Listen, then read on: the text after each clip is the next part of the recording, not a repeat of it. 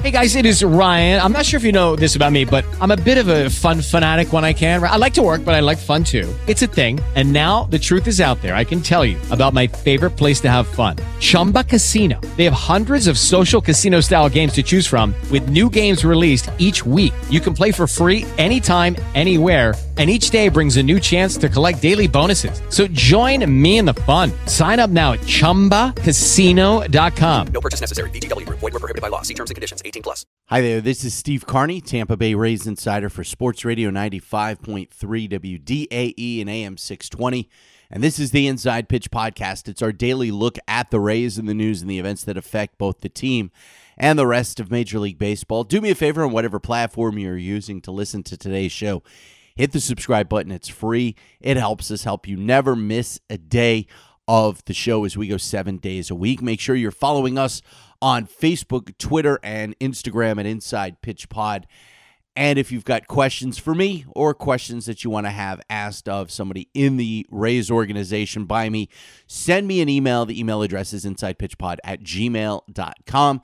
The Inside Pitch radio show gets going an hour before Rays games Monday through Saturday two hours before the start of Sunday Rays games, and you can hear it on our flagship station, 95.3 WDAE and AM 620, which you can listen to live if you're outside of the Tampa Bay market on the iHeartRadio app. So let's get today's show going.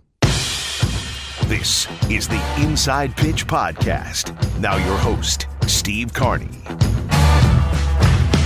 Hey, thanks so much for joining us. Coming up on today's show, could Major League Baseball look more like Little League Baseball? Well, if one manager has his way, that might be the case. But we will begin with Friday evening's contest at Tropicana Field as the Rays return home for the first time in over a week to take on the Detroit Tigers after a West Coast road trip that saw the team go 5 and 1.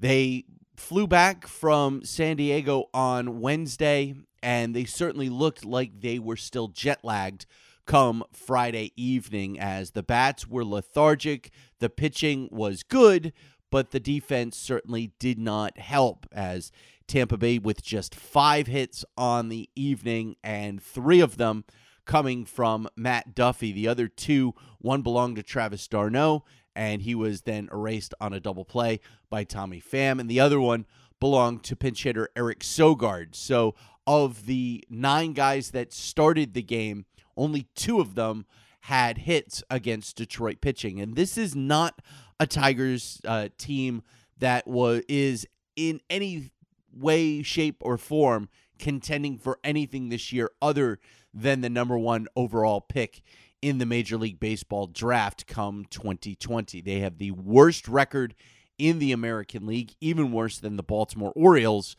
and yet the Rays still found trouble trying to put together hits against guys like Daniel Norris, Andrew Verhagen, and Joe Jimenez. That's not Justin Verlander and Shane Greene by any way, shape, or form in the imagination. I just looked at this team thinking that they certainly looked like they had just stepped off a plane from the West Coast and were still dealing with the effects of uh, a cross country plane flight and whatever sort of illnesses that may be going through clubhouses at this time. You know, the weather here certainly has not helped things, as uh, in the Tampa Bay market, it has rained pretty much for the last five days uh, constantly. And uh, I've heard uh, reports of sicknesses going through uh, uh clubhouses. Apparently, there was stuff going through the Mariners clubhouse, and I would not be surprised the way that teams play. You know, you're next to guys all the time from the other team, and if somebody had gotten sick uh, in the Mariners clubhouse, it, it can pretty much run its way through uh, other clubhouses very, very quickly, especially uh, when you are on a plane. Uh, you can certainly get your own uh, team sick at that point. I don't know if there are any Rays players that are under the weather, but uh, certainly the bats looked ill on Friday evening.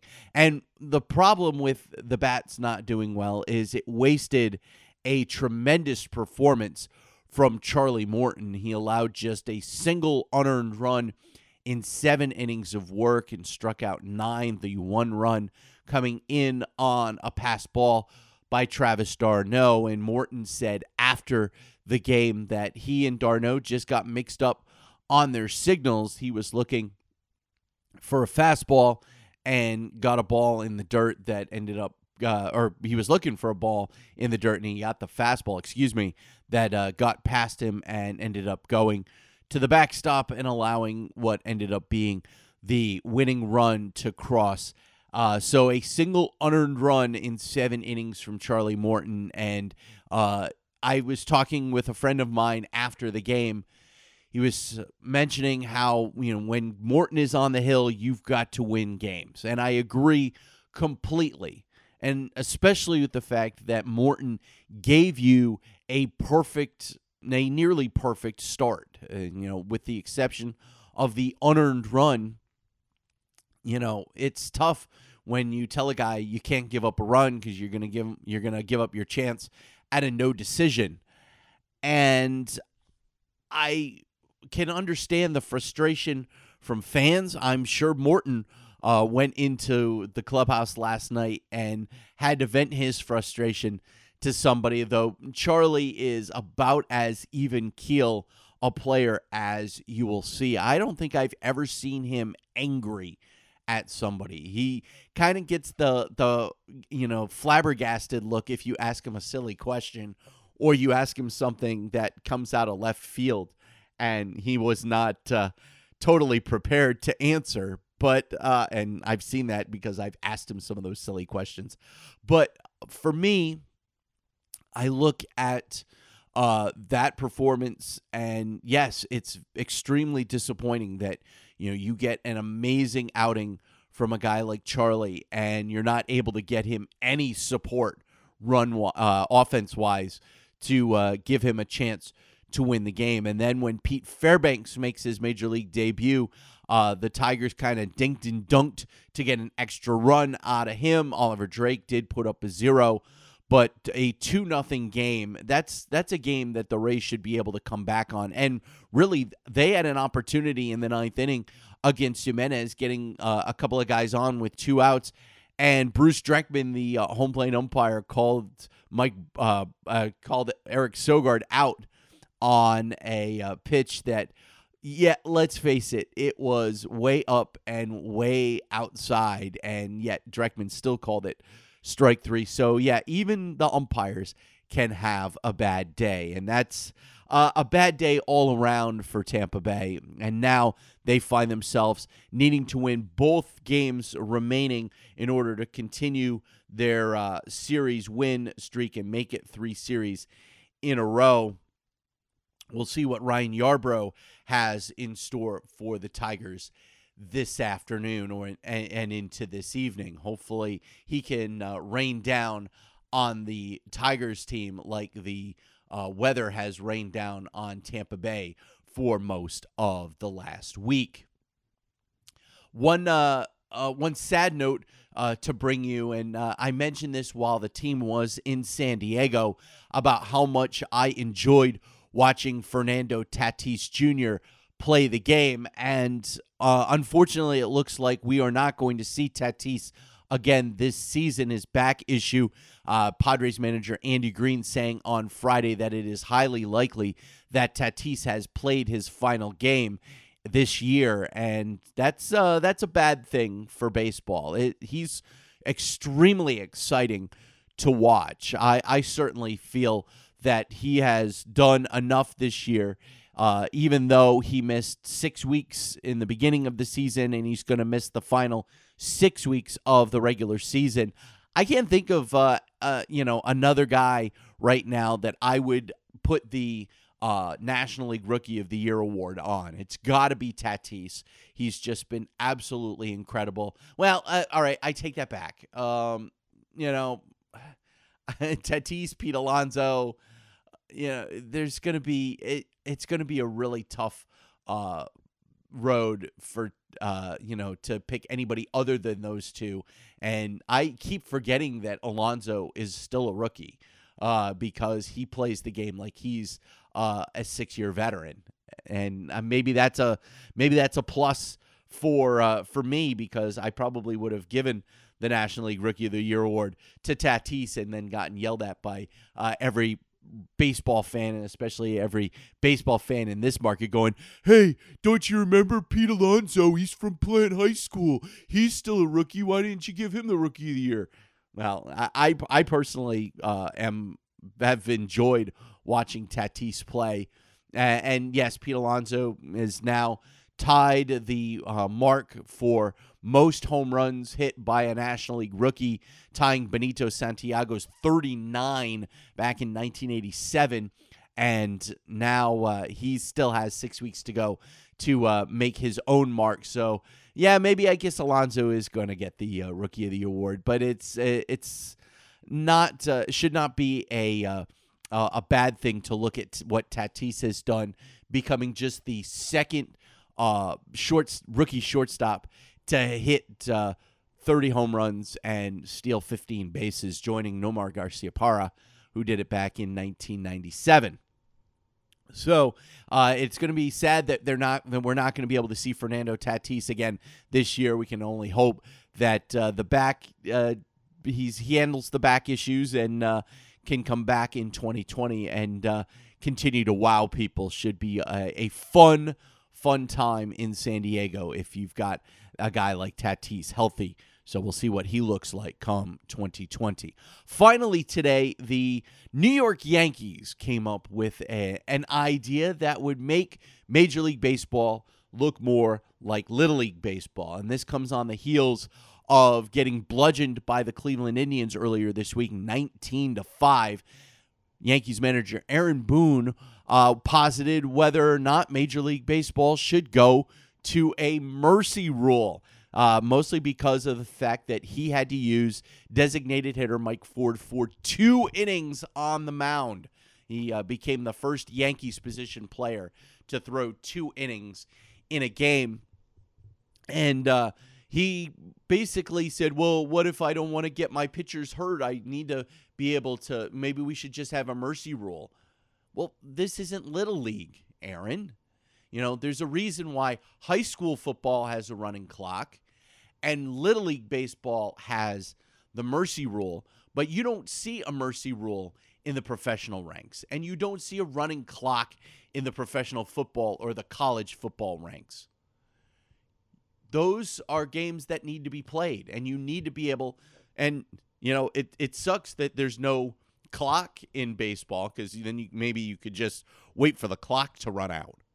But you got to get all 27 outs or 24 outs if you're getting bludgeoned on the road.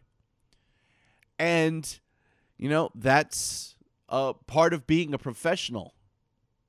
I certainly think that for them to put a mercy rule in Major League Baseball or in any level of professional baseball, other than the idea that you play seven inning games in double headers in the minors, you should have to get all nine innings or all eight innings uh, of pitching in. It just uh, allows everything to remain fair. You know, as James Shields used to say, if you don't like it, pitch better. And so I think it's hilarious that it's the Yankees manager that is positing this. I can understand if you're asking for a mercy rule and you're uh, Ron Gardenhire in Detroit, or you're Brandon Hyde in Baltimore, or you're Charlie Montoyo in Toronto. Those guys, I would expect them to go, maybe we need a, a mercy rule because we're getting our heads bashed in. You know what it you know the last time that the Yankees lost more games in a season than they won? 1991. Yep, if you're 27 years old or younger, you have never seen a Yankees team with a losing record at the end of a year. Not once. And now Aaron Boone is going to come out and go, oh, maybe we should use a mercy rule. Please. You know what? If you're the Yankees, you should get your heads bashed in. I, all I know is that 19 to 5 game, I had a big smile on my face afterwards. And to hear Aaron Boone and the Yankees cry poor because they had to use a position player for two innings of work on the mound. Again, if you don't like it, pitch better.